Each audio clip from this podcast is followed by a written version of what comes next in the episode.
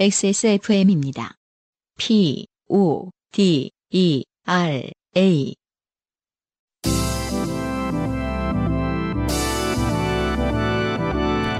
엔카 직영몰과 함께하는 요즘은 팟캐스트 시대.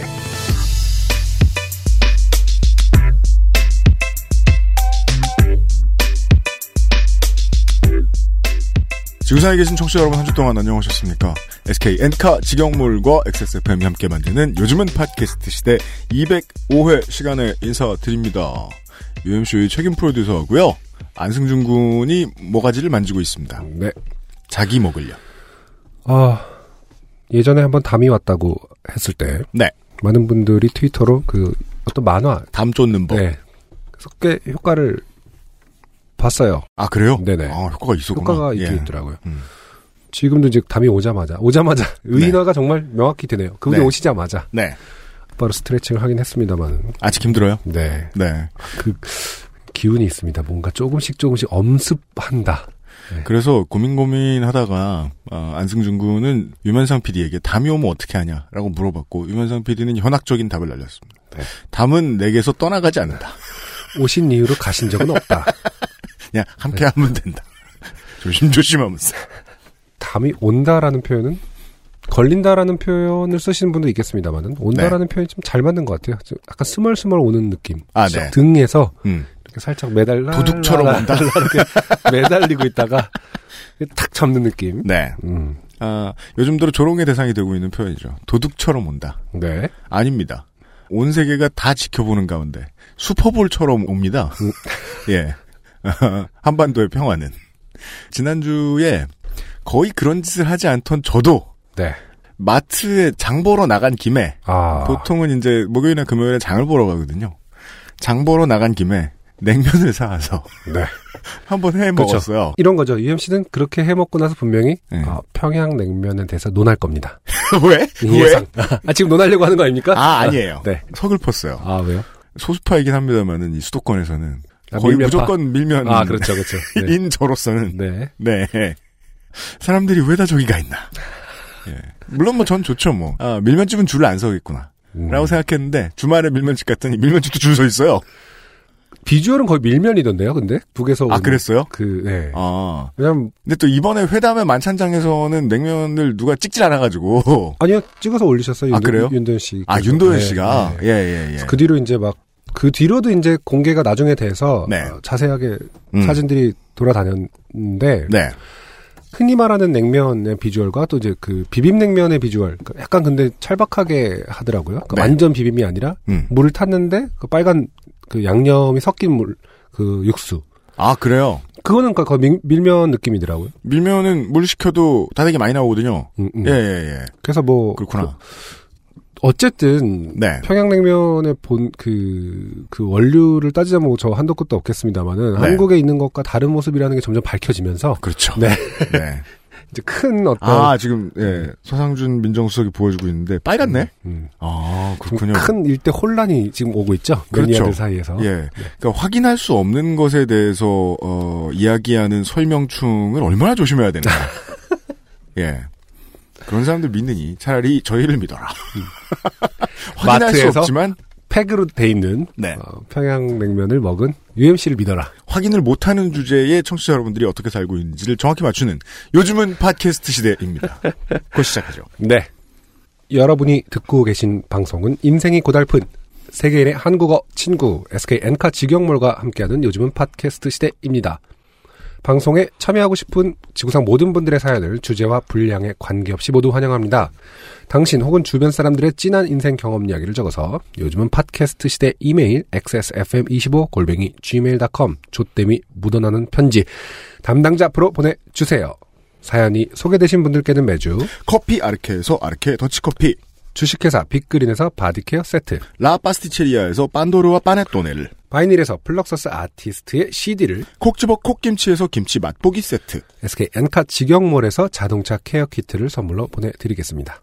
요즘은 팟캐스트 시대는 걱정을 더는 방법 trust SK 엔카 직영몰 커피보다 편안한 아르케 더치커피 이탈리아에서 온 케이크 라 파스티체리아 이탈리아에서 왔다기보다는 우리 입장에서는 이제 그 알실에서 왔죠. 음, 아, 네, 그 알실에서 온 케이크. 라 파스티체리아. 데볼프 genuine leather craft에서 도와주고 있습니다.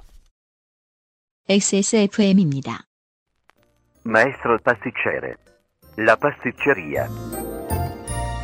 라 파스티체리아는 이탈리아 마에스트로에게 직접 수학한 pasticcere가 전통의 방식 그대로 최고의 재료와 함께 구우는 천연 발효 빵입니다.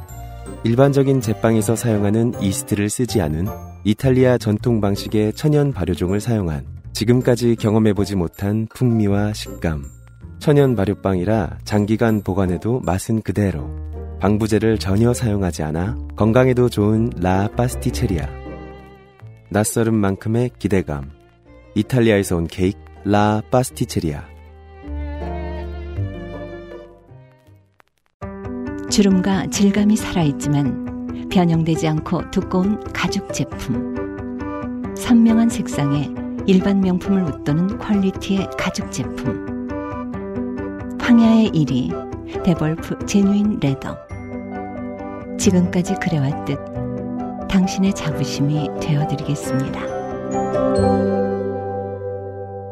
Devolf Genuine Leather. 좋게 된 광고주. 우리 XSFM 스튜디오에는 빵돌이가 별로 없어요. 그쵸. 예, 거의 없어요.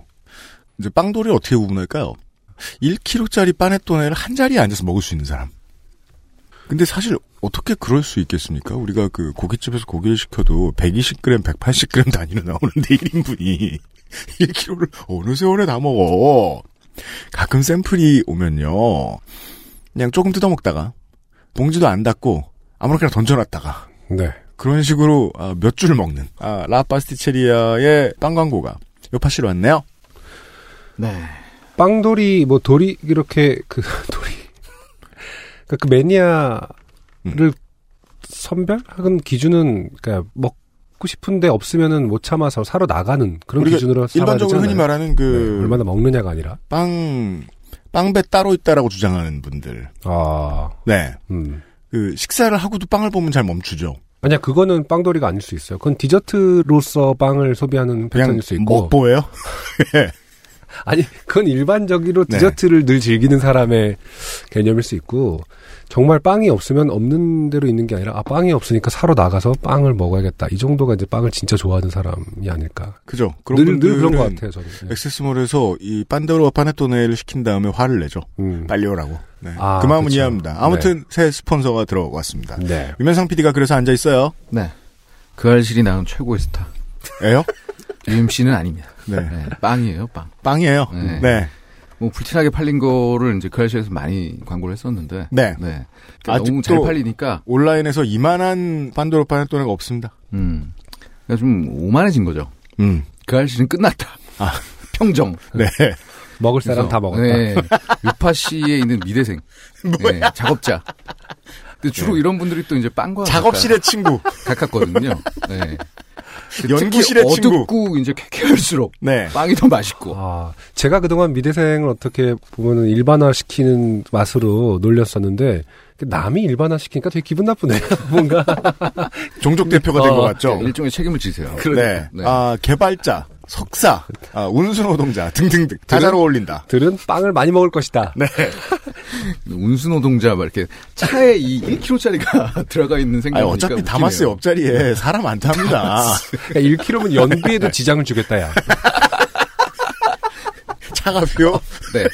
여하간 뭐 alignment. 예. 맨날 조수석에다 1kg 놓고 다니면, 아, wheel alignment 어, 다시 봐- 해야겠네요. 봐야 아, 되는. 사장님이 보고, 옆자리에 뭐 계속 놓였냐고 무거운 거.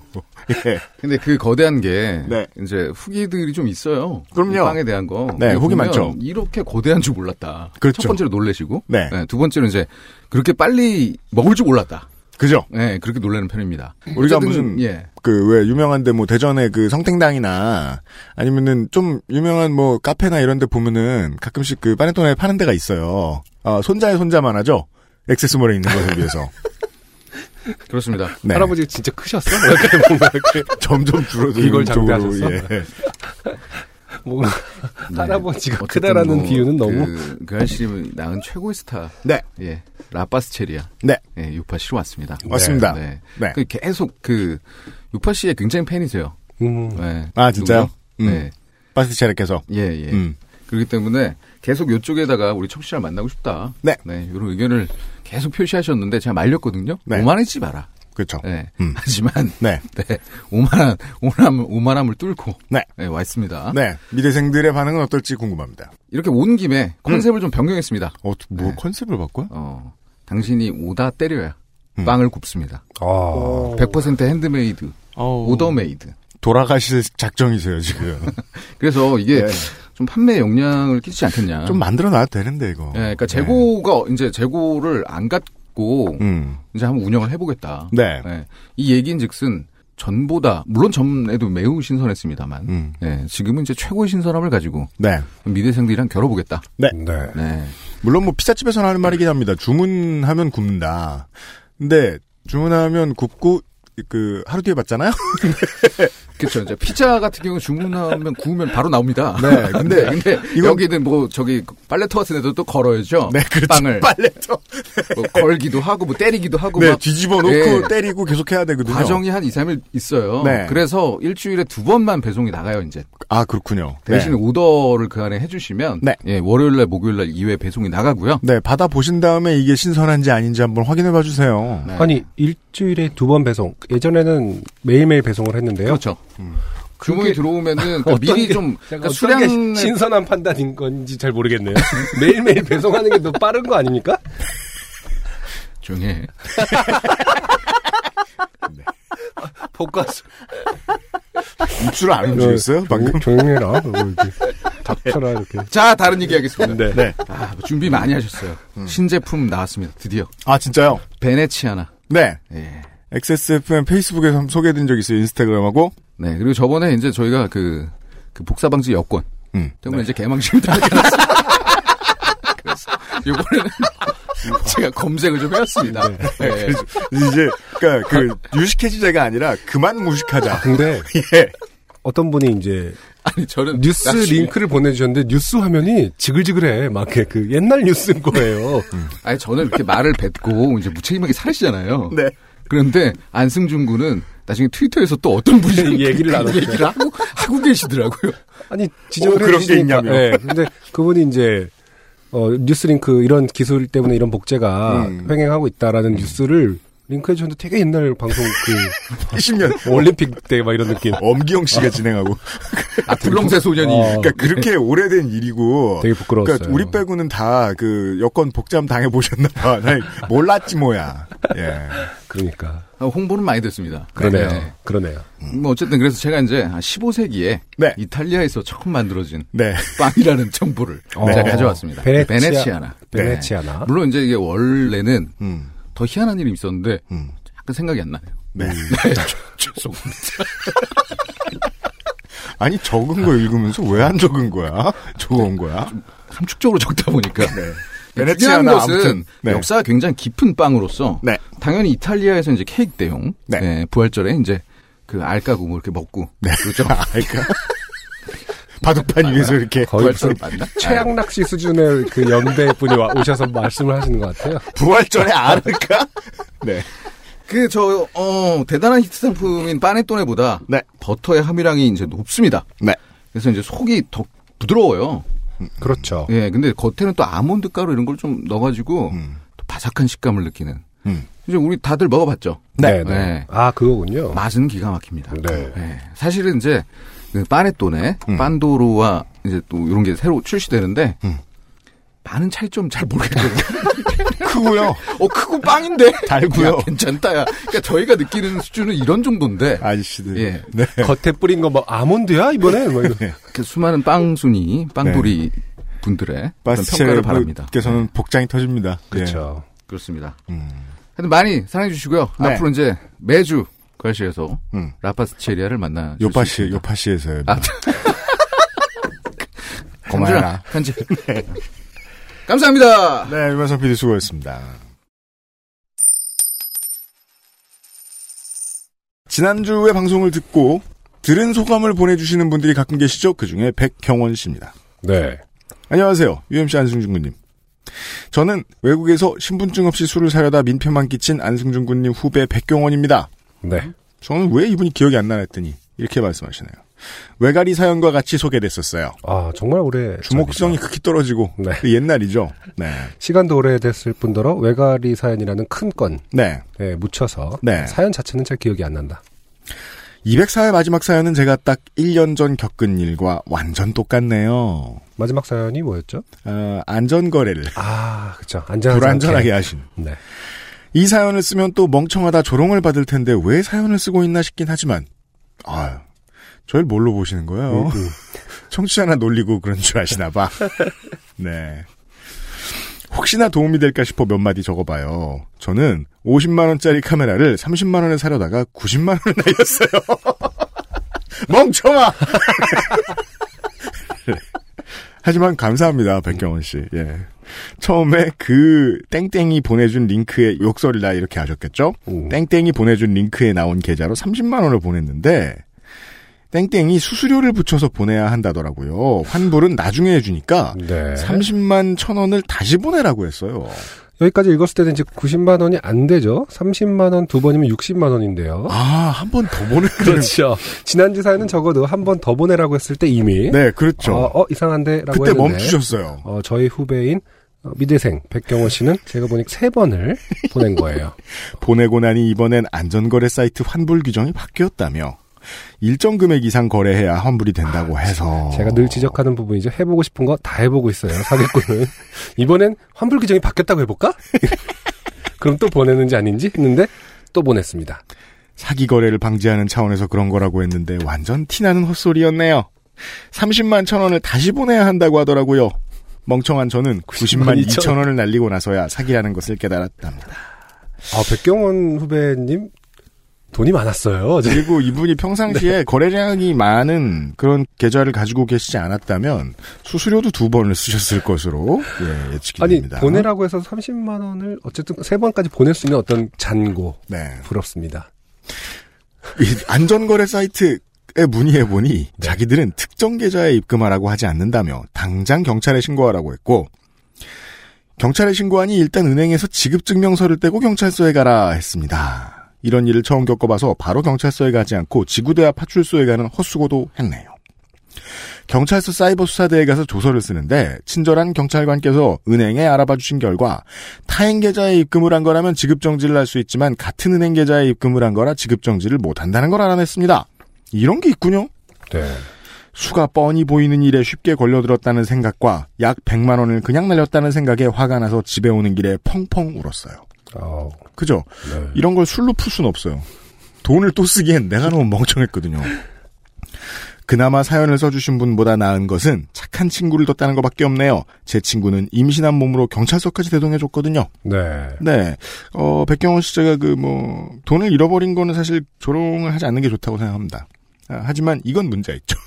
임산부의 호의를 받아서 경찰서에 갔다. 당신이 그 정도로 약했는가? 그러니까. 그런 땡땡들이 가는 지옥이 따로 있겠지요? 다들 착하게 사는 2018년이 되면 좋겠어요. 늘 방송 재밌게 듣고 있습니다. 복 많이 받으세요. 아, 백경원 씨 매우 감사합니다. 네. 그 백경원 씨를 통해서 알게 된 게 있습니다. 이렇게 꼬시는 사기꾼이 꽤 있구나. 그러니까요. 상당하구나. 네. 예. 그게 이제 사람들이 말해요. 자기가 속하지 않아 본 곳은 멀리서 보면 저긴 왜 저래 하는 생각을 하기가 쉽잖아요. 네. 제게 제 삶에 있어 중고나라가 그래요. 음, 저 지옥에 왜 가 굳이? 아, 네.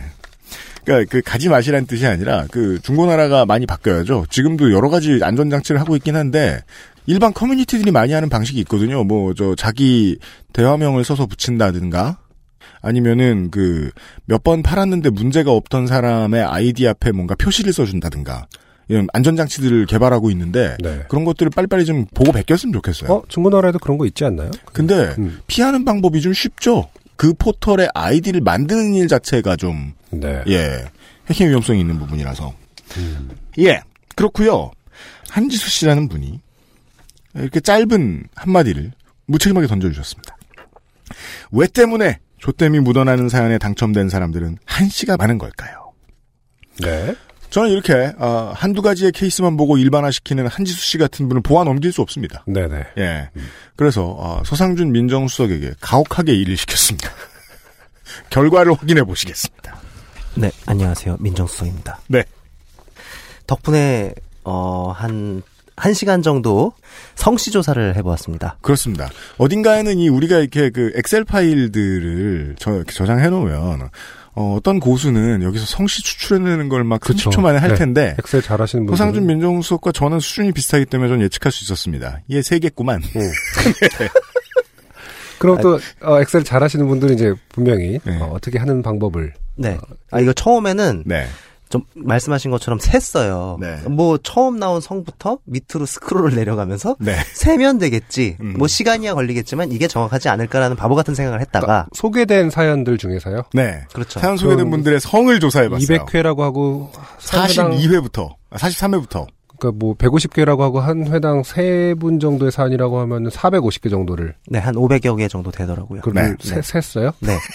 처음에 스크롤을 내리면서 이렇게 세다가 네. 문득 아 이러다가는 내일 가겠구나 집에 이런 생각이 들어서 네. 잠깐 생각을 해보니까 이거를 기억니은 그 순차대로만 옮겨놔도 네. 그 작업하기가 참 수월했구나. 네. 라는 생각을 15분 있다가 하게 되고 아, 거기까지는 발전. 어떻게 내 예상보다 훨씬 빨리 주더라, 네. 결과를. 네. 아. 그래서 결국 그렇게 해서 셌어요. 네. 그렇게 해서 셌다고요? 네. 아, 대단하네. 네. 분명히 되게 빠른 방법이 있긴 있을 텐데요. 아 이것도 근데 그렇게 오래 걸리진 않았습니다. 음, 음. 네.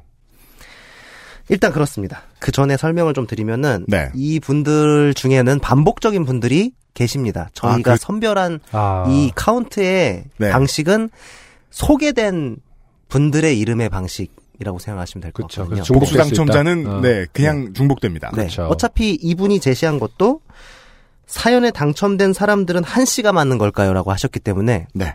그냥 반복적인 분들도 카운트에 들어갔다라는 점을 생각해 주시고 네. 땡 씨라고 되어 있는 네. 그렇죠. 흔히 이야기하는 이제 가명이죠. 네. 이런 분들부터 시작했고요. 볼게요. 네. 500여 분 중에, 아, 땡씨가 49명. 익명이 74명이니까. 네. 합해서 익명이 123분이에요? 그러네요. 네. 음. 압도적이죠. 음. 고로 땡 씨가 제일 많습니다. 음. 역시나 대한민국 김이박은 음. 뭐 넘볼 수가 없는 존재였고요. 김씨가 74명. 네. 이씨가 58명. 박 씨가 31명. 아, 그대로 나오는군요. 이 표본 집단에서도 그 순위가. 네. 네. 이게, 어, 이게 대단해요. 숫자가 몇백 쌓이니까 어. 이게 비슷해지네요, 대충. 제가 보니까 김이박 최정 순서로 가거든요. 한국의 성씨 그 비율이. 네. 여기서 똑같이 나타나. 최씨 22명. 그러네요. 네. 김이박, 그 다음은 정 씨가 15명. 강씨 14명, 정씨 15명. 아, 김이박 최정으로 간다니까 정확하게. 네. 맞아. 조씨 13명. 그러네요. 네. 네. 그러니까 표본 집단으로서의 가치가 있는 거죠. 500여 분 중에 네. 아, 사연이 한지수 씨의 궁금증을 풀어드렸죠. 한 씨는 9명입니다. 네. 그러네요. 네. 아니 근데 서 씨가 이렇게 많네요. 12명이에요. 서 씨가 12명. 그러니까 우리가 일상적으로 만나는 서 씨보다는 이 집단에서 서 씨의 비율이 좀 그, 그, 그. 중복된 분들이 좀 계실 수 있을 것 같아요. 서 씨랑 장 씨가 예를 들면 문 씨가 11명인 이유는 문효연 씨가 이 중에 4명이기 때문이거든요. 아 그렇구나. 네. 그러니까 이런 경우들을. 감안해 주셔야 돼요. 아무튼 한 씨는 예. 어, 표준 분포에 준하게 존재한다. 네. 너무 많지 않다. 네. 예. 아, 이런 걸 분명히 재밌게 풀어낼 수 있었을 것 같은데, 제가 대표님께서 말씀하신 이유로, 이 시간 내에 급하게 바로 드려야겠다라는 생각밖에 못해서, 아, 이거를 좀 카운트를 좀 정리를 못했네요. 생각해 보니까. 물론 그 외에도 그 저 후안 카를로스 씨하고 데이비드 씨하고 왓슨 씨하고 네. 네 맙소사 아이고 씨 이런 분들이 계시긴 한데요. 네. 어, 여러 성씨가 있는데 한 씨가 그렇게 많지 않다는 사실을 네. 확인시켜 드렸습니다. 네. 네. 이걸 매번 하는 건 아니죠. 어떤 분이 또 후기로 와서 아니 근데 사연 하는 중에 뭐또 지역이 많은 것 같아요. 또 증명해줘야 되고 아, 이럴 순 없잖아요. 여기까지 하는 거죠. 그러시겠습니다. 네. 아무튼 김이박 최정의 순서가 아, 대한민국 인구 그 성씨 분포를 그대로 따르고 있는 걸로 봐서는 네. 음, 음, 맞습니다. 요파 씨 어떤 그, 그 인구 표본 집단으로서의 가치 네. 그러니까 우리가 생각하는 게 대한민국이 생각하는 거다. 그렇습니다. 라고 갑자기 네. 예, 전형적인 통계의 오류를 한국인 범해도- 500명 중에 어. 한 명은 후안 카를로스 씨다. 하는 사실을 증명했다. 아, 2018년 5월의 첫날에 보내드리는 요즘은 팟캐스트 시대의 첫 곡은 이달 아니면은 4월 말에 나온 신곡이겠죠? 네, 이달에 나온 신곡으로 알고 있습니다. 슬릭의 춤 듣고 오도록 하겠습니다. 간만에 힙합이네요.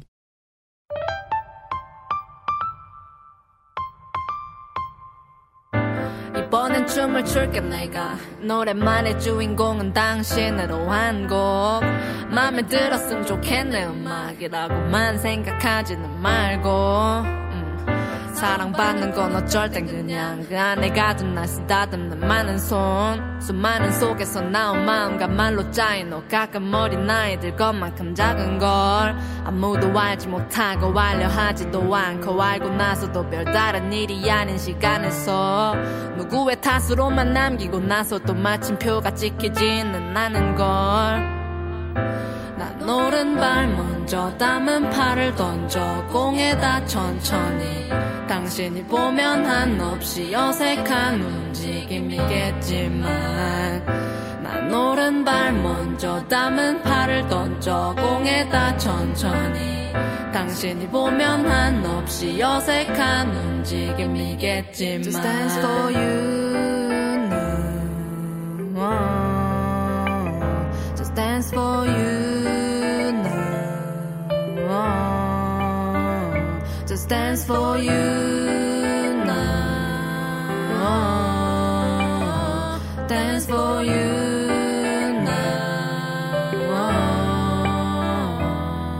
음, 이번엔 춤을 출게 내가. 당신이 할 일은 않아야. 몸을 기대 등바지에.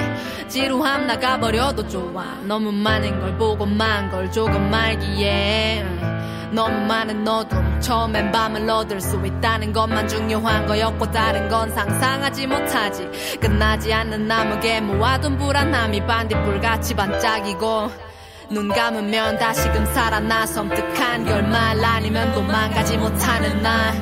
도망가지 못하면 여기 망가진 핀라인 아래서 아득한 사랑의 몸이 타올라. 난 오른발 먼저 담은 팔을 던져 공에다 천천히. 당신이 보면 한없이 어색한 움직임이겠지만 난 오른발 먼저 담은 팔을 던져 공에다 천천히. 당신이 보면 한없이 어색한 움직임이겠지만 Just dance for you now. Just dance for you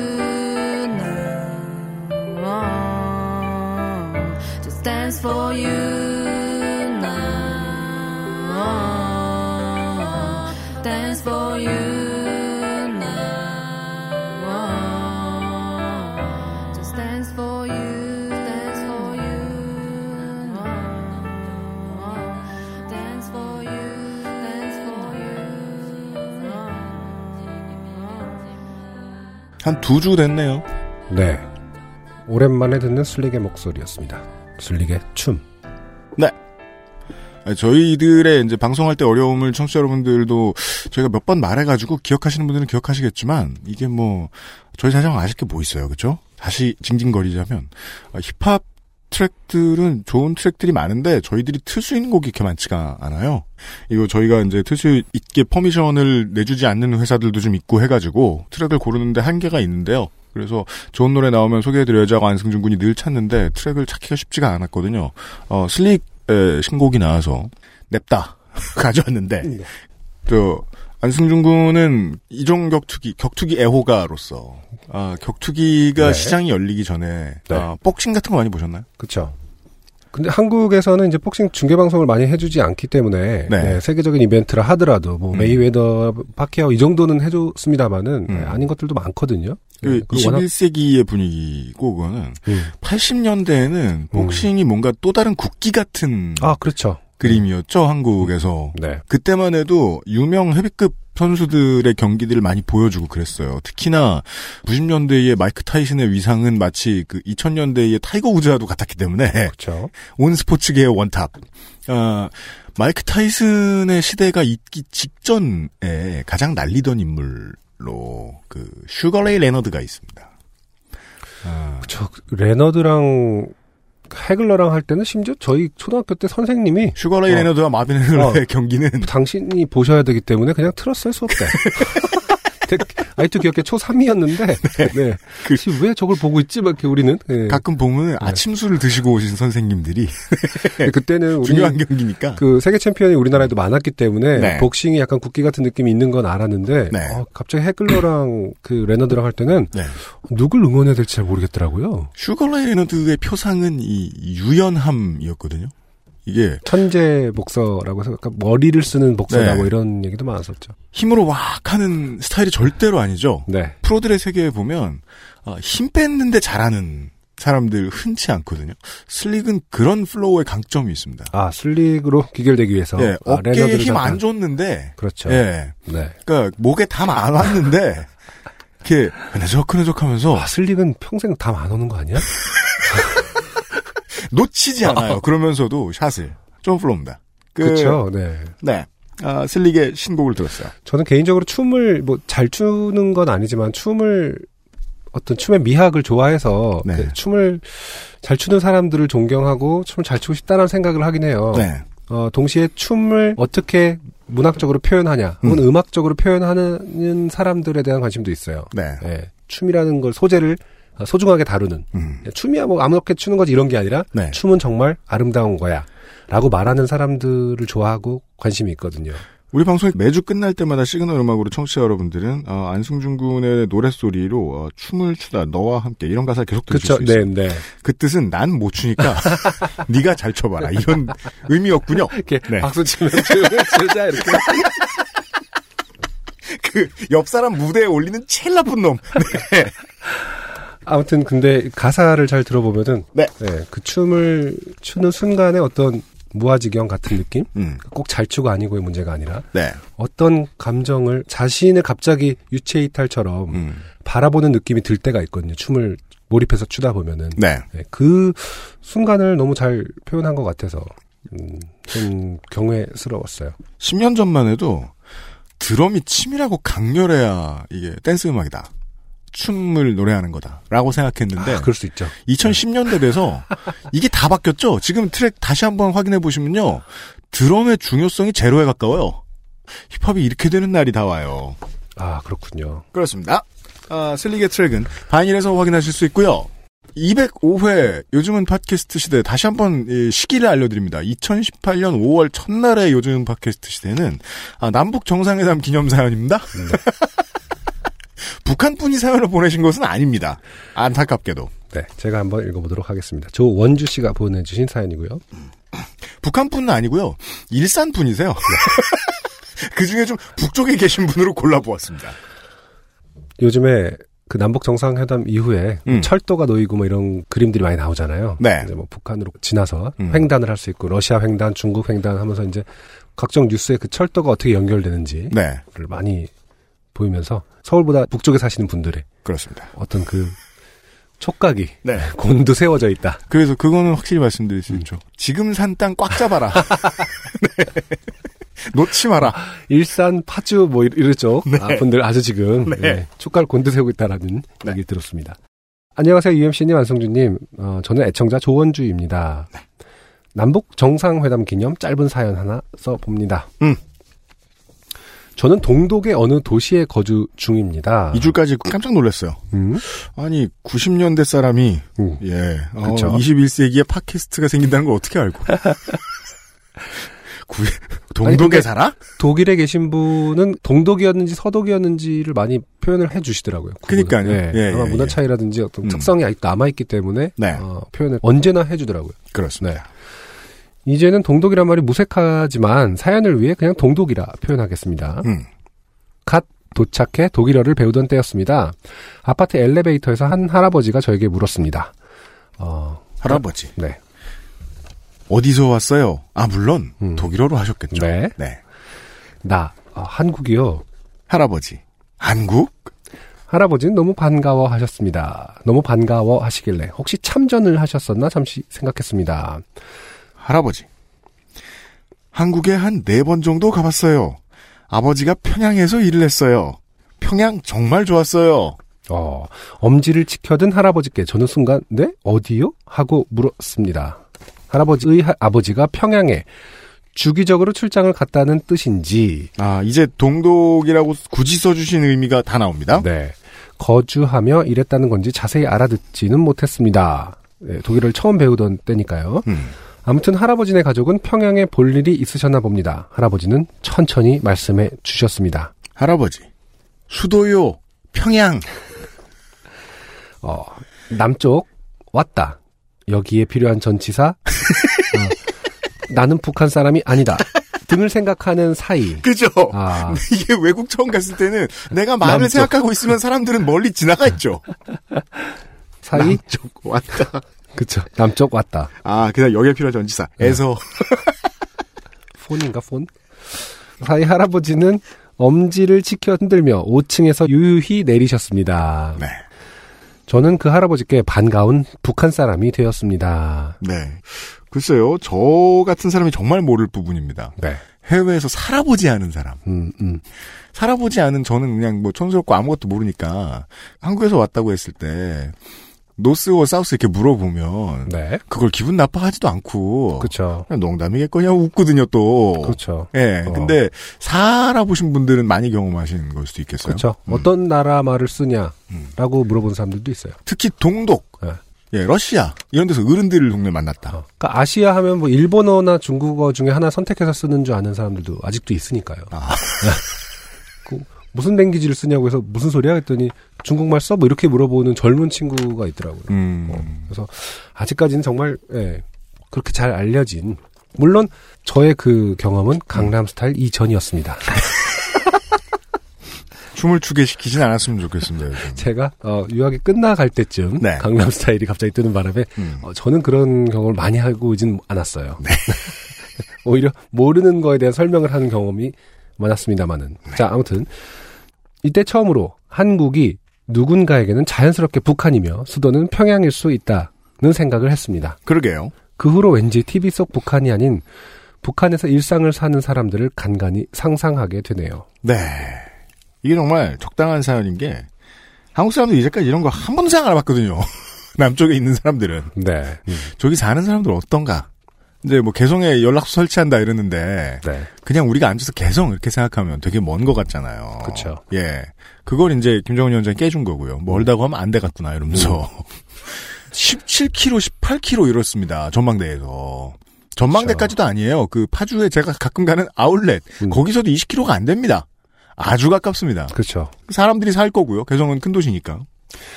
그럼 이상으로 자유로는 북한군의 서울 진입을 차단하기 위한 설치물 이며 일산은 한마디로 희생물이라는 오래된 한간의 소문을 믿어야 할지 말아야 할지 고민하는 일산 사람 조원주였습니다. 아, 이런 얘기가 있나 보군요. 이런 얘기 많이 있어요. 어. 예.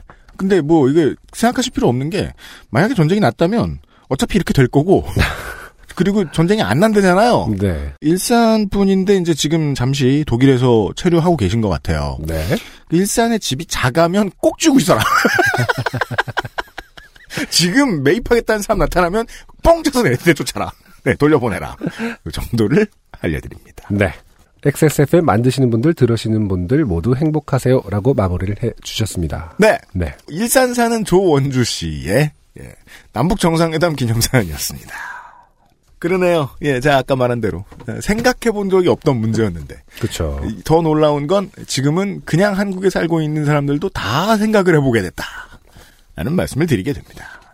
그러니까 광고를 듣고요. 오늘의 두 번째 노래가 붙어 있네요. 듣고 돌아오겠습니다. XSFM입니다. SK 엔카 직영몰 평가사 송은석입니다. 온라인에 안 썼는데 이 물건은 프리미엄이 따로 있다느니 시간을 빼앗겼으니 돈을 더 달라르니 알선 수수료가 따로 있다고 하기도 하고 저렴한 가격 때문에 매장에 나가셨다가 놀라신 경험이 있으신가요? 엔카 직영몰로 오십시오. 흥정 없이 정찰제. 인터넷에서 보신 가격 그대로 믿음에 믿음을 더합니다. 당신이 본 그대로 트러스트 엔카 직영몰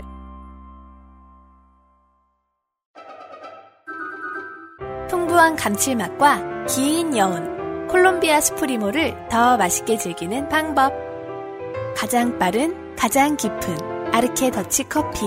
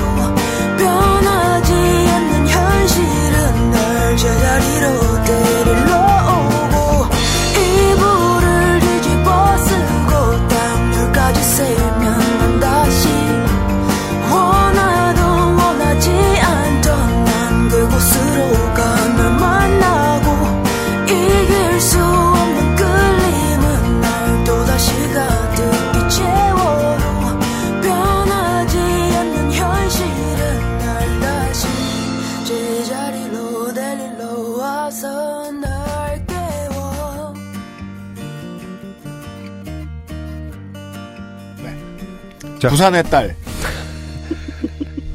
두 번째로 듣고 오신 곡은 부산의 호랑이.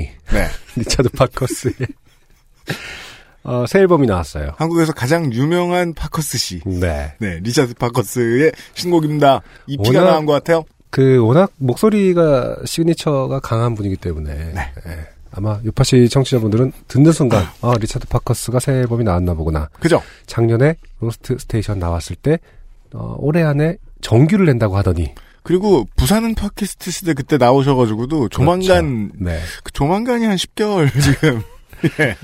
정규가 아닌 EP 앨범 다섯 곡이 수록된 EP 앨범을 발매하셨고요. 네.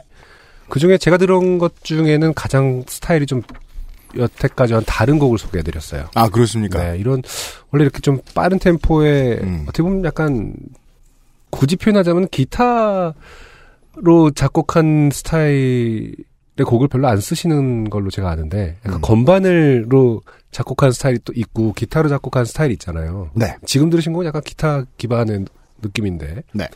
평소하고 좀 다른 것 같아서 소개해드렸고요. 음.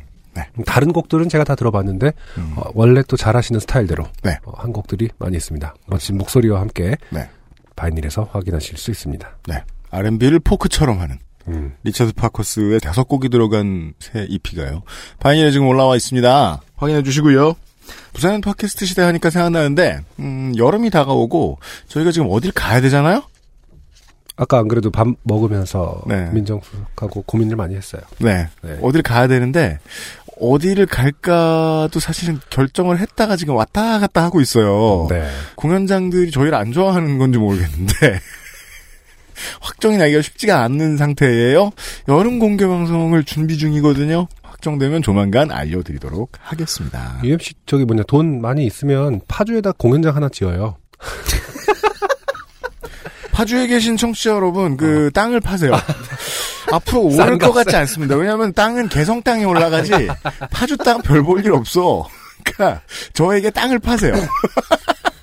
수색 수색 쪽에다가 하나 네, 무슨 공연장을 도라산 아레나 뭐 이런 거를 만들어가지고 공연을 하고 해보고 싶다. 어쨌든 미디어 XSFM이란 미디어를 갖고 계신 대표 입장에서 네. 꿈은 그런 거 아닐까요? 내 공간을 간, 그러니까 내 공연장을 짓겠다 이런 거 생각해 본 적이 있나요? 음. 저는 처음에 그 생각을 할 수가 없었던 게요. 저랑 비슷하게 이제 그 스튜디오 차리고 뭐 하셨던 분들 몇 분들 계세요. 네. 그분들이 다 어디서 돈 땡겨가지고 공연장을 공연장부터 짓는 거야. 그쵸, 공연장 겸 카페부터 짓는 거야. 다들 벙커원 따라하느라고. 그래서 아 뭐 다 저래. 손 크게 저 사업하는 그런 습관이 있는 사업가들이 있어요. 네. 남의 돈 땡겨 다 쓰고 안 되면 집어쳐 이러면서. 음.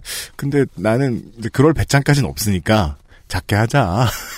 공연장은 큰 곳이니까 그 크게 돈을 벌면 모르겠는데 그런 날은 안 올 것 같아요. 아 아무튼. 알겠습니다. 네. 개인적인 궁금함이었어요. 네. 네. 또 계속 영원히 구로아트밸리에서 지 아, 205회 요즘 팟캐스트 시대 두 번째 사연은요. 경주에 사시는 권우현 씨가 보내주신 사연입니다. 안녕하세요. 경주 사는 권우현입니다. 바로 본론으로 들어갈게요. 새로 옮긴 학교 행정실 직원은 3명입니다. 아, 학교 행정실 직원임을 알 수 있습니다. 권우현 씨도. 작은 학교죠. 하지만 요즘에는 학교 크기와 상관없이 다양한 OA 기기들이 자리를 잡고 있습니다. 그리고 그 중에서 오늘 이야기할 세절기도 있죠. 아 항상 어, 궁금한 그 제품 중에 하나예요. 세절기? 어. 왜요? 아니 어쨌든 있으면 되게 좋을 것 같잖아요. 가정에서는 이제 구비하기가 좀 애매하고 굳이 음, 세절기를 뭔지 그리고, 알아. 어, 그리고 회사를 또 오랫동안 다녀보지 않은 제 입장에서는 세절기는 여전히 저한테 좀 신기하거든요. 제가. 옛날에 이제 그 어떤 어, 세절기가 많은 조직에 몸담고 있을 때 네. 이것도 넣어보고 싶고 저것도 넣어보고 싶고 막 이런 그 호기심이 아직도 좀 우리 사무실에 세절기가 하나 있었어요. 네. 지금 여기 XSFM이요? 아니요, 아니요. 그 제가 옛날에 있던 곳에 작은 세절기였어요. 하루 바쁜 날엔 반나절만 써도 금방 비워야 되고 그런 크기, 작은 크기였어요. 네. 그래서 여기 우리 사무실에 있던 사람들이 너무 부러웠던 게 옆 사무실에 가면 사람 10명만한 크기의 세절기가 있었거든요. 정말요? 네.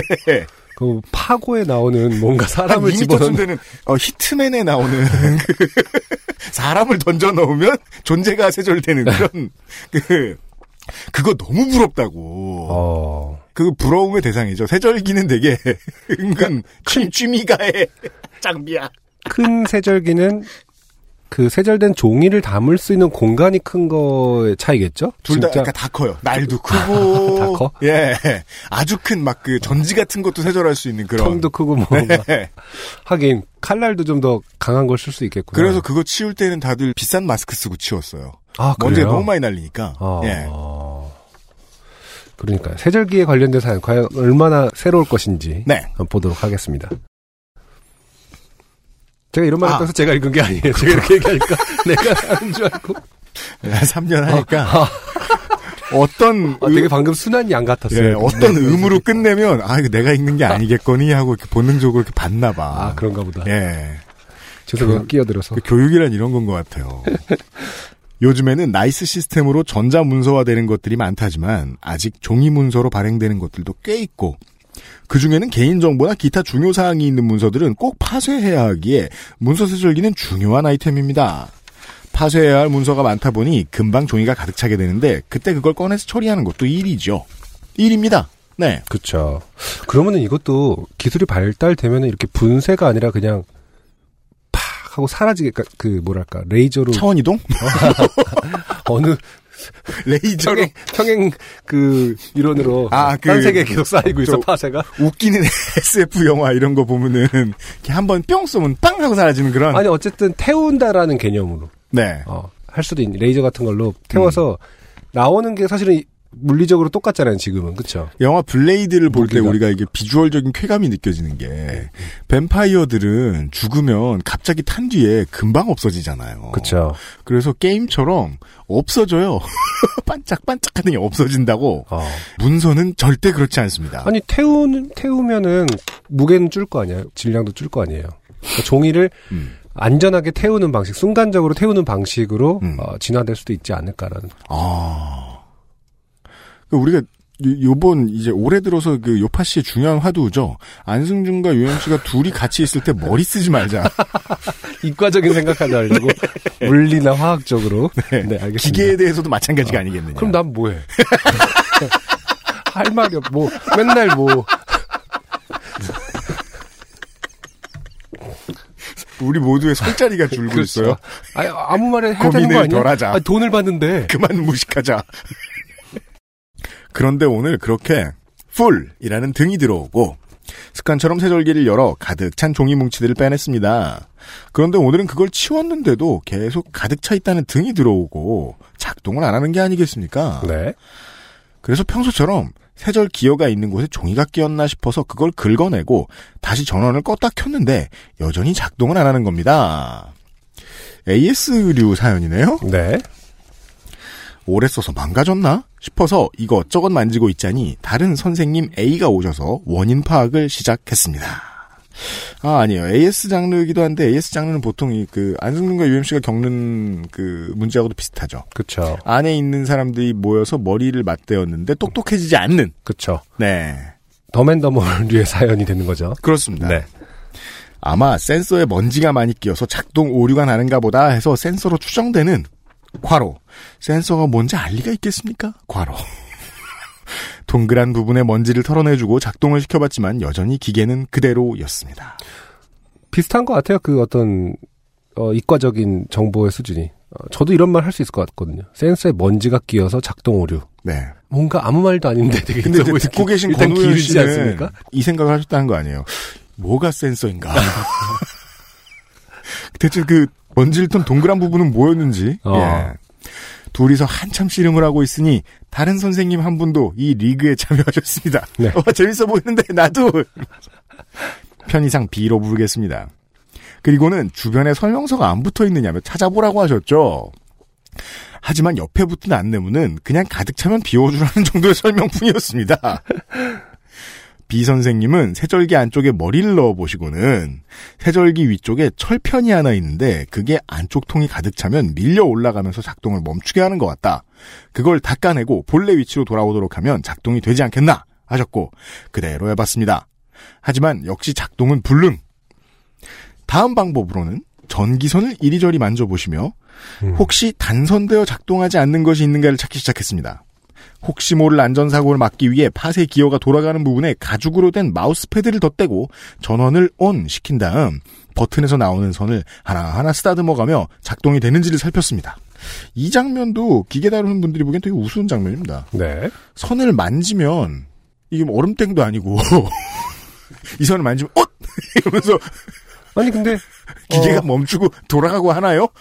아니 그러니까 접촉 불량이라는 말을 우리가 흔히 하는데 네. 접촉이 간헐적으로 되다 안 되다 하는 부분은 왔다 갔다 해주면 좀 되지 않나요? 그러니까 아 그거는 그럴 텐데 아 지금 아. 뭔가 무식이 전파된 느낌 들어요. 방금.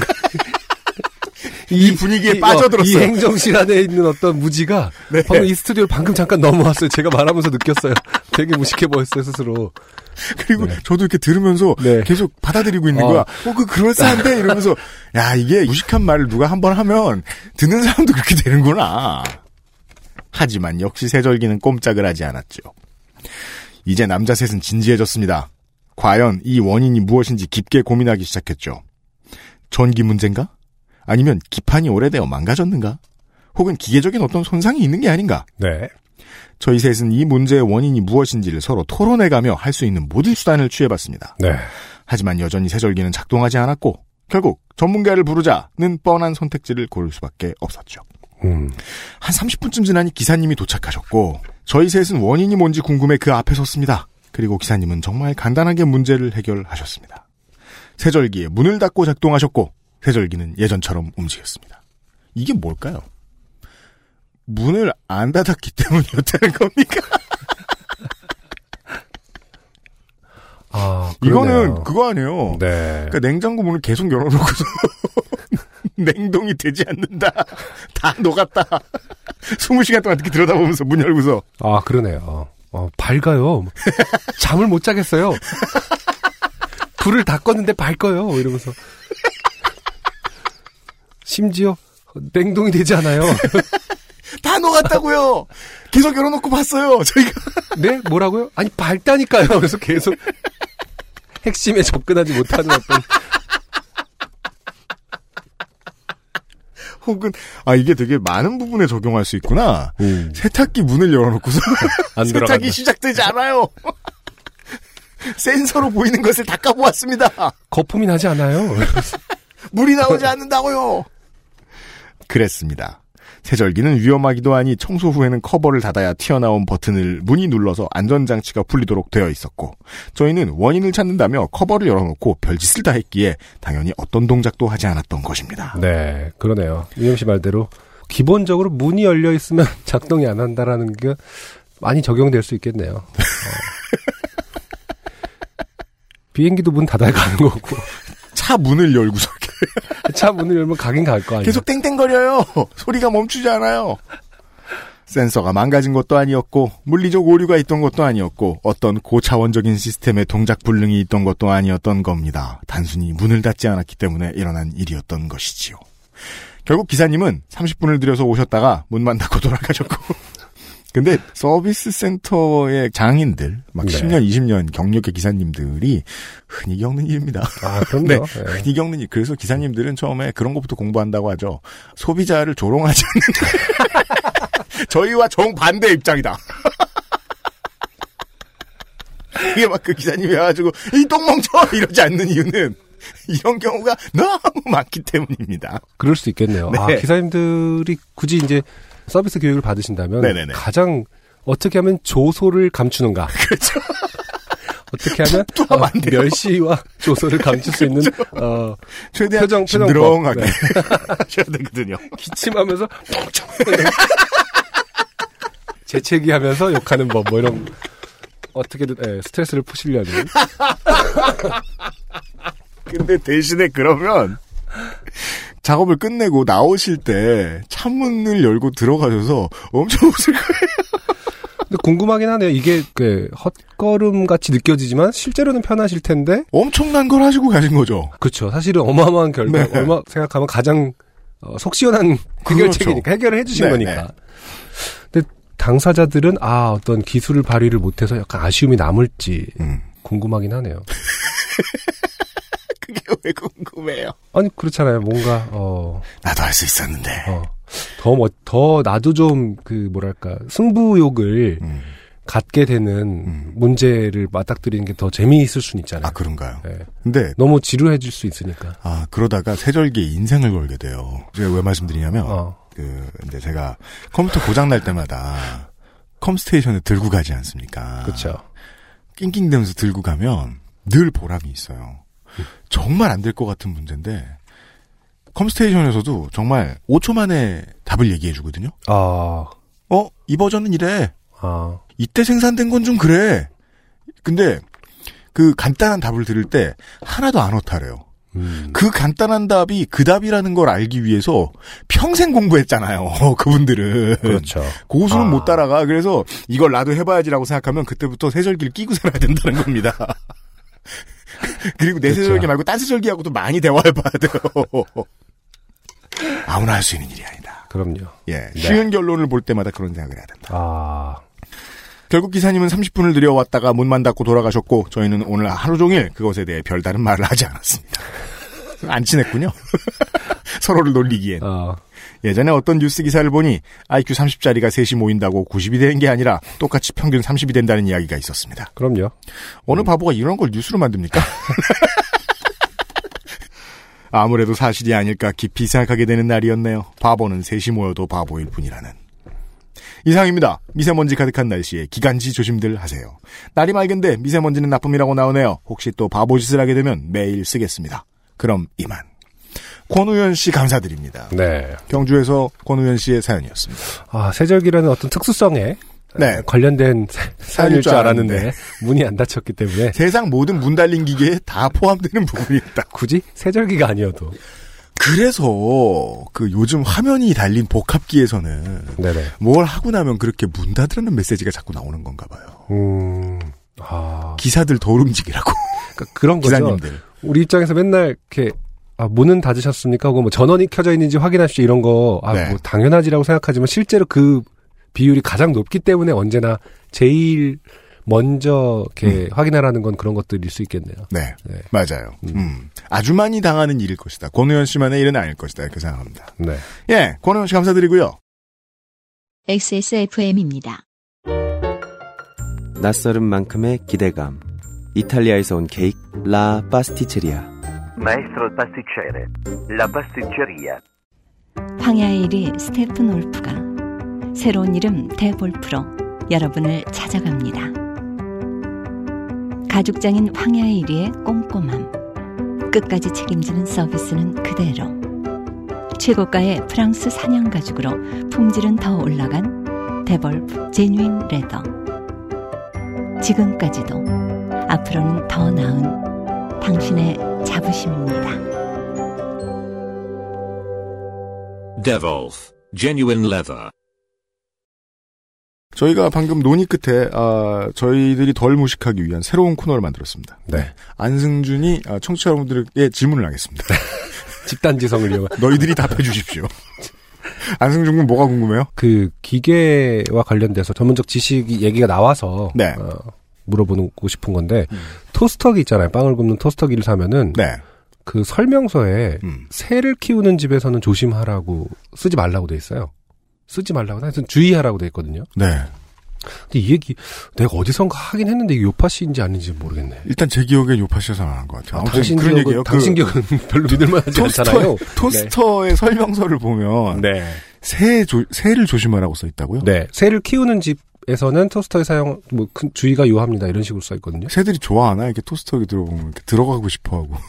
그러니까 아무래도 어쨌든 분명히 사고와 관련된 건데 네. 새가 토스터 빵 냄새를 맡고 온다거나 뭐 이런 거의 문제인지. 음. 근데 그렇게 치면은 고양이든 뭐 그리고 새를 강아지든 풀어놓고 키우는 집은 그러니까 없잖아요. 그 몽골에는 옛날에 덜어 있다는 걸로 알고 있는데 몽골에서는 왠지 토스터기를 쓰지 쓰지 않고 그 초원에서는 새가 그렇게 날아다니는 곳에선 음. 화덕에서 구울 것 같다 빵을. 여튼간에 토스터 설명서에 새를 조심하라는 메시지가 왜 있는지 아시는 분, 네. 네 저희를 그만 무식하게 만들어 주십시오. 제가 아는 가장 똑똑한 사람은 여러분들입니다. 일단 앞에 있는 서로는 분명히 아닙니다. 네. 오늘의 마지막 사연은 거의 익명을 요청해주신 땡땡3 씨의 사연입니다. 네. 안녕하세요. 저는 한나라 요파씨 blah blah입니다. 때는 바야흐로 PC방에서 대부분의 유저들이 와우를 하던 시절. 오래되진 않았어요. 아마 7땡 렙에서 8땡 렙으로 넘어가던 때였을 것입니다. 음. 어, 그 당시 직업이 변변치 않았던 저는 하루벌이 알바가 끝나면 친구들과 모여 게임방에서 와우를 하며 시간을 보내고 있었습니다. 네. 그러던 어느 날 저와 여자친구는 집 앞 PC방에서 와우를 하고 있었는데 무슨 이유로 그 화면이 나왔는지 정확하게 기억나진 않지만 여자친구의 자리의 모니터에 보이는 어, 비밀번호 알아낼 때 나오는 질문 가로열고 대부분 계정을 새로 만들 때 그 질문을 입력하는 곳. 아 그렇죠. 그렇죠. 어, 오늘의 마지막 사연 아주 짧은 사연인데 일단 주제어가 나왔습니다. 네. 비밀번호. 음. 네. 비밀번호 잘못 썼을 때 물어보는 질문이겠죠. 그렇죠. 저는 자기 자리로 돌아오는 여자친구에게 물어봤습니다. 땡땡아 이거 비번 질문 답이 뭐야? 여친. 그거 자기 이름이지. 쳐봐. 어, 쳐봤는데 안 돼. 몇 번 했는데 안 되네? 여친. 그래? 질문이 그거 아니야? 네. 질문은 그겁니다. 남자친구의 이름은? 아, 물론 뭐, 그, 한참 이제 초기에 취했을 때 서로에게, 뭐, 귀요미. 이렇게, 어. 아기고, 뭐, 어. 이렇게 써줄 수 있는데. 네. 이름이라고 쓰면, 이름을 써야죠. 네. 제가 열심히 제 이름을 입력해도 모니터 화면은 다음 단계를 보여주지 않았습니다. 그냥 답이 틀렸다고 알려주기만 했죠. 자리로 돌아온 여자친구는 제 이름을 입력해 보더니 고개를 갸우뚱거리다가 다른 이름을 입력했습니다. 그리고 다음 단계로 넘어갈 수 그쵸, 있었습니다. 그쵸. 네. 바로 전 남친의 이름이었습니다. 그렇습니다. 이후 상황은 그냥저냥 아무 말 없이 게임을 했던 것으로 기억합니다. 왜냐면, 아까 그 세절기 당연한 상황, 당연한 상황. 못 고친 세 분하고 비슷한 거예요. 그러니까 딱히 할 말이 없는 거죠. 뭔가 그 왜, 어, 말해봤자 도움될 어떤 것도 남아있지 않아요. 한참 지난 다음에 생각해보면, 상황이 끝난 다음에, 그 상황에 참여했던 모두가 한동안 침묵을 지키는 그런 때들 있잖아요. 그럼요. 예. 네. 말이라는 것이 그렇잖아요, 대부분. 예. 네. 쓸데없는 개념을 만들어내기 때문에 네. 이럴 때는 그냥 아무 말 없는 것이 네. 맞아요. 아, 그렇구나. 이때 대화했으면 안 됐군요. 그렇죠. 이후 상황은 그냥저냥 아무 말 없이 게임을 했던 것으로 기억합니다. 사장님을 비롯한 XSFM 식구분들 모두 건강하시고 행복하시길 바라며 글을 마칩니다. 아, 훌륭한 사연이에요. 네. 그렇습니다. 네, 모두- 좋습니다. 우리 모두의 모습이죠. 네. 음. 제가 확신을 많이 하는 편은 아니지만은 네. 네, 여자친구분이 당연히 자기 이름이지라는 것은 아, 일단 거짓말이다. 응, 알고 있었을 것이다. 아, 알고 있었겠 왜냐면은 지금 현 남친이 아니면, 이거를 던- 이걸 던진 다음에, 네. 다시 빨리 생각해 보잖아요. 그쵸. 다시 자기 기억을 되돌아보잖아요. 그 다음에 긴장을 그때 타기 시작하죠. 음. 아니 근데 비번 질문이 뭔지 알고 있다라는 점에서 음. 네 답도 알고 있었을 텐데 아, 그죠. 일단 안- 질문을 알면 답을 압니다. 맞아요. 근데 이제 남자친구하고 이렇게 맞닥뜨려서 이거를 확인할 일이 생길 거라고 상상을 못한 거겠죠. 답이 뭐야 그때 어 김땡땡이라고 전 남친 이름을 자연스럽게 말할 수 있는 것도 아닐 거 아니에요. 야, 왜 그걸 모르냐. 내가 그때 그 새끼 사귀었잖아. 이렇게 정확하게 딱 집어줘야 돼요. 게임을 X 같이 했거든 막 이러면서 할 수 있는 건 아니니까. 그러니까 근데 다른 질문들은 답을 까먹을 수 있어요. 예를 들면 가장 존경하는 사람은 내 보물 이론은 이건 맨날 틀려. 근데 내가 사귀는 사람은요 음. 안 틀려요. 그러네요. 네. 정말 이게 어떻게 이렇게 세상 모든 사람을 다 나쁜 사람으로 만드는 이런 질문이 있는지 모르겠어요. 원래 비번을 까먹는 때라는 건요. 이 질문에 대한 답변을 기재하고 나서 거의 무조건 애인이 바뀌어 있는 때거든요. 시간이 지나야 된단 말이야. 아, 근데 제일 처음 물어보는 게 좌우명이지 않나요? 보통 이 졸팅이 제일 먼저 비밀번호 뭐 설정하라고 했을 때 질문 설정할 때 제일 먼저가 좌우명이더라고요 항상 아닌가? 하여튼 나는 그래서 항상 좌우명으로 했는데 나중에 내 좌우명을 막 거야. 내 좌우명이 뭐였지? 그래서, 그래서 막 넣어봐요 막 언행일치? 뭐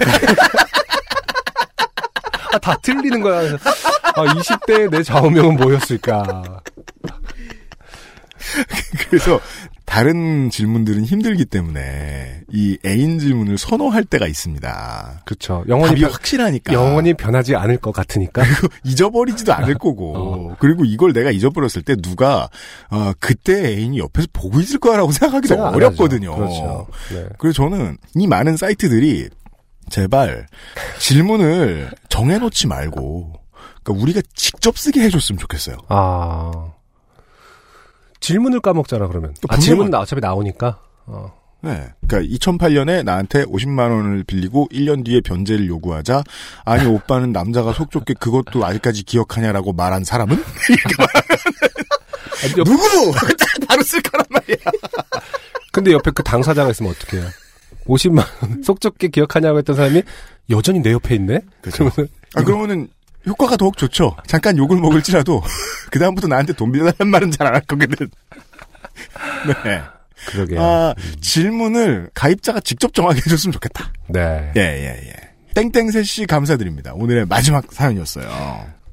차라리 심지어 그냥 별명이라고도 해놨어도 네. 어떻게든 말을 붙일 텐데 이름이니까 빼도 박도 못하는데 근데 뭐 땡땡새인데 어, 별명이 곰돌이야 그런데 뭐- 48kg 고만 남 별명, 별명이 오철민. 뭐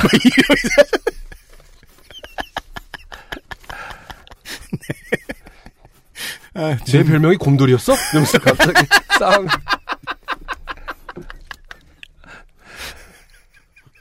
저체중으로 군면제 됐는데. 오늘부터 어 그러니까 오늘부터 어, 곰돌이다 꾸준히 생각은 그렇게 해왔다, 임마. 오늘부터 그렇게 불러주겠어. 내 마음속에 너는 언제나 곰돌이였어 뭐 이러면서 지금 처음 말할 뿐이다! 강력하게 주, 만약에 이제 이 상황을 당하셨다. 그렇죠. 그런 분들이라면. 그렇죠. 네. 생각 잘해 주시고요. 아, 아 왠지 남자들은 그럴 것 같긴 하네요 뭘? 끝까지 우길 것 같아 뭔가 우리 여자들 속을 몰라서 그러는데, 제가 보기엔 끝까지 우기는 쪽이 그나마 마지막 비상구가 아니겠느냐. 라는 생각은 듭니다. 아, 땡땡스 씨 감사드려요. XSFM입니다. 아르케 더치 커피를 더 맛있게 즐기는 방법. 부드러운 바닐라 아이스크림 위에 아르케 더치 커피를 얹어주세요. 바닐라의 향긋함과 더치 커피의 풍미가 어우러진 아르케 더치 아포가토. 가장 빠른, 가장 깊은 아르케 더치 커피. 중고차는 수박이 아닙니다. 툭툭 쳐본다고 정보가 쉽게 나오진 않습니다. 엔카 직영몰을 만나보세요. 트러스트 엔카 직영몰 어, 100번 옳은 말씀이에요. 세절기는 수박이 아닙니다. 툭툭 쳐보면 어, 옆에 있는 바보도 와서 툭툭 쳐보고 그 옆에 있던 바보도 와서 툭툭 쳐봅니다. 어, 이런 바보들의 사연을 모아서 요팟시 Greatest Hits에서 소개를 해드리고 있습니다. 이 팟캐스트가 무엇인지 모르는 분들은 그 팟캐스트 쓰시는 앱이나 웹에서 요팟시를 검색하면 요즘은 팟캐스트 시대 말고도 요팟시 Greatest Hits가 나옵니다. 저희가 매번 선정을 하고 있지요. 한 달에 한 번 정도. 서상준 민정수석의 몫이에요. 네, 반갑습니다. 서상준 민정수석입니다. 네. 어, 역시나 많은 사연들 중에, 음, 유 대표님께서 뽑으신 사연들, 그리고 또 그 중에서도 월간 장원을 뽑고 있는 네. 요팟시 Greatest Hits입니다. 네.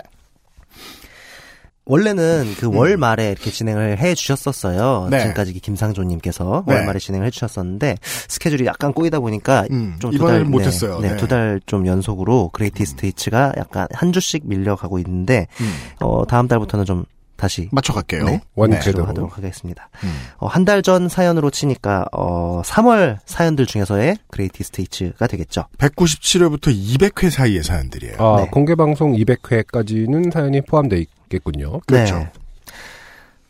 세 개의 사연을 저는 좀 뽑아봤습니다. 네. 그래서 익명을 요청하셨던 음. 처음에는 그 대머리 사연이 최초라고 생각하셨는데 아니었어요. 네 그게 아니었던. 네. 네. 저희들이 대머리만 만나면 감정이입을 하는 탈모인만 만나면. 네, 전 사실 이 회사에 들어오면서부터 네. 요파 씨를 녹음할 때 항상 옆에 있지 않습니까? 음, 대머리 사연을 할때 음. 저는 정말 웃음 참느라 힘들었는데 네.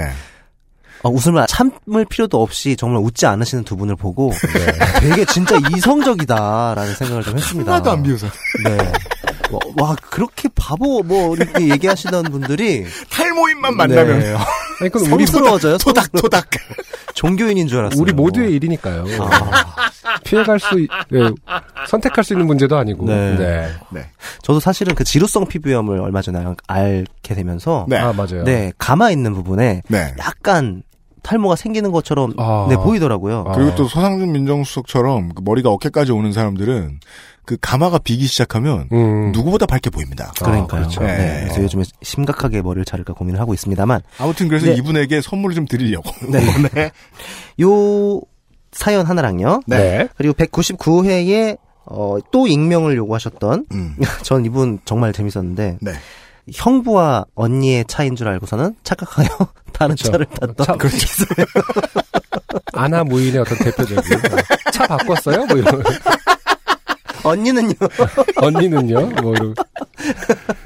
네, 요 사연을 두 번째로 뽑았습니다. 네. 맞아요. 언니는요, 사연. 기억납니다. 마지막 세 번째 사연은요. 200회에 나왔던 최고로 욕이 많이 나온 사연이었죠. 아, 그렇죠. 네. 땡나 무식한 네. 진호 오빠. 네. 네. 결론은 진호 오빠로 귀결되었던 그 사연이었죠. 진호 오빠는 훨씬 유식했다. 네. 그래서 제가 나중에 공개 방송 이후에 네. 그 플란다스의 개의 종을 찾아봤어요. 음. 근데 우리가 소비하는 그 만화 있잖아요. 일본 애니메이션. 네. 그것도 지브리 거인가요?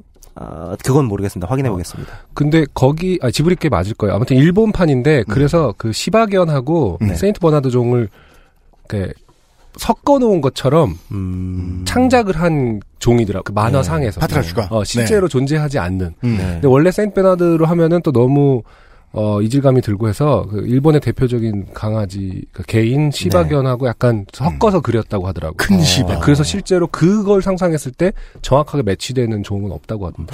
덩치는 세인트 버나드가 맞는데 얼굴은 시바견이더라고요. 아무튼 귀여워. 이제 예. 이런 대화를 하다 말고 어, 모든 결론은 됐고 진호 오빠 땡남 무식하다로 그렇죠. 연결되던 고등학생들 아, 그렇죠. 이야기를 네. 200회에 예, 보내주셨던 그렇죠. 다른 버전의 삼천리 삼천리간의 삼천포 국뽕에 너무 취해가지고 요새 예, 되게 많은 사람들이. 저희도 그렇습니다. 어, 네. 그렇죠. 했던 신연정 씨. 네. 네. 요세 사연을 저는 후보로 뽑았습니다. 그렇습니다. 그러게요. 신현정 씨 사연도 뭐 워낙 큰 웃음의 파도를 주셨긴 했는데 네. 또 워낙 공개 방송에서 많은 사랑을 받았기 때문에 그래요? 그럼 누가 좋을까요? 아, 저는 음. 어 익명을 요구하신 음. 어, 언니는 언니는요 사연. 제 스타일이긴 하거든요. 그 그건 그래요. 너무 간단하고 그건 그래요. 어, 너무 우리의 모든 우리의 모습을 드러내는 인간이란 자기가 잘못해놓고도 언니를 찾까 왜 너가 바뀌었느냐라고 그런 그런 걸 담고 있어서 너무 재밌었던 사연이었죠. 네, 언니는요 사연도 저는 높은 점수를 주고 싶습니다. 그렇습니다. 네. 199회 사연 중에 마지막 사연이었거든요, 이 사연이. 네네네. 근데 그날 녹음할 때 기억을 다시 떠올려 보면은 음.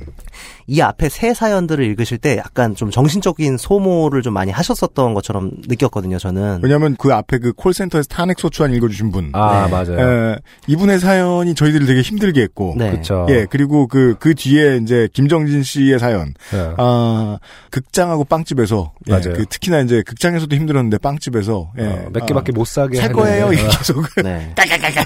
여기에 당하셔가지고. 하나씩만 사자고 네. 해놓고서 이제 본인들이 힘든 햇님 사연들이 많이 나왔거든요. 그렇죠. 네. 그래서 저도 사실은 199회에는 이 남의 차에 타신 예, 이분, 언니는요, 네. 이분. 이분이 네. 참 좋습니다. 아, 예. 보기 드물게, 아, 익명 사연이, 이, 이달의 장원으로, 3월의 장원으로 선정되었다는 사실 알려드립니다. 네. 네. 소상준 민정숙 수고했고요. 감사합니다. 네. 감사합니다. 남북 정상회담이 끝나고 첫 번째, 요즘은 팟캐스트 시대를. 마무리를 짓도록 하겠습니다. 네. 예. 국뽕 얘기 그만할까? 왜냐하면 똑같이 방송을 보잖아요. 그렇죠. 처음으로 그 생각을 하게 된 거예요.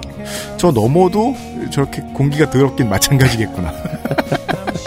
그래서 그 날씨 얘기하려다 꾹 참고 오늘 시작했는데 방송을. 아니요, 어쨌든 뭐 비율이 미세먼지를 만들어내는 비율이 어느 정도 그 국내에도 있는 거기 때문에 네. 북쪽으로 하면 그만큼 뭐 차가 많지 않다거나 음. 건좀 달라질 수도 있을걸요? 네. 근데 네. 뭐, 그니까 몇 퍼센트 차이고, 거기도 더럽긴 매한가지다라는 얘기를 많이 들었어요. 네. 예. 아무튼, 경기 강원 북부의 여러분, 어, 부동산 투자 열심히 하시고요. 저희는 다음 주 이 시간에 다시 뵙도록 하겠습니다. 확실한 거는 음. 언젠가 저희가 언제까지 할지는 모르겠습니다만은 네. 정말 가까운 시일 내에 음. 어, 지금은 할 수 없는 곳 들에서 분명히 공연들이 이루어질 거예요. 그렇죠. 어쨌든 문화 행사 자체는 제일 빨리 이동을 할 테니까요, 그렇죠? 맞아요. 뭐 쉽게 말해서 DMZ서부터 네. 문화 행사들은 막 그 들어갈 텐데 네. 아, 갑자기 그런 생각을 아무래도 직업과 관련해서 생각을 뭐- 가장 먼저 하게 되니까요. 평양은 팟캐스트 어. 그러니까 뭔가 공개 방송을 지금은 하지 못하는 곳에서 하는 날이 올 수도 있겠다. 그렇습니다. 생각을 해봤습니다. 네. 그때까지 버틸 수 있을지는 모르겠지만 이 제일 중요한 문장이었습니다. 아, 버티게 도와주시고 계신 스폰서와 그리고 모든 청취자 여러분 늘 감사드립니다. 206회 요즘은 팟캐스트 시대에서 다시 인사드리겠습니다. 안승준과 유씨 서상준 민정석이 편집하고 있습니다. 다음 주에 만나요. 감사합니다. XSFM입니다. P, O, D, E, R, A. off my.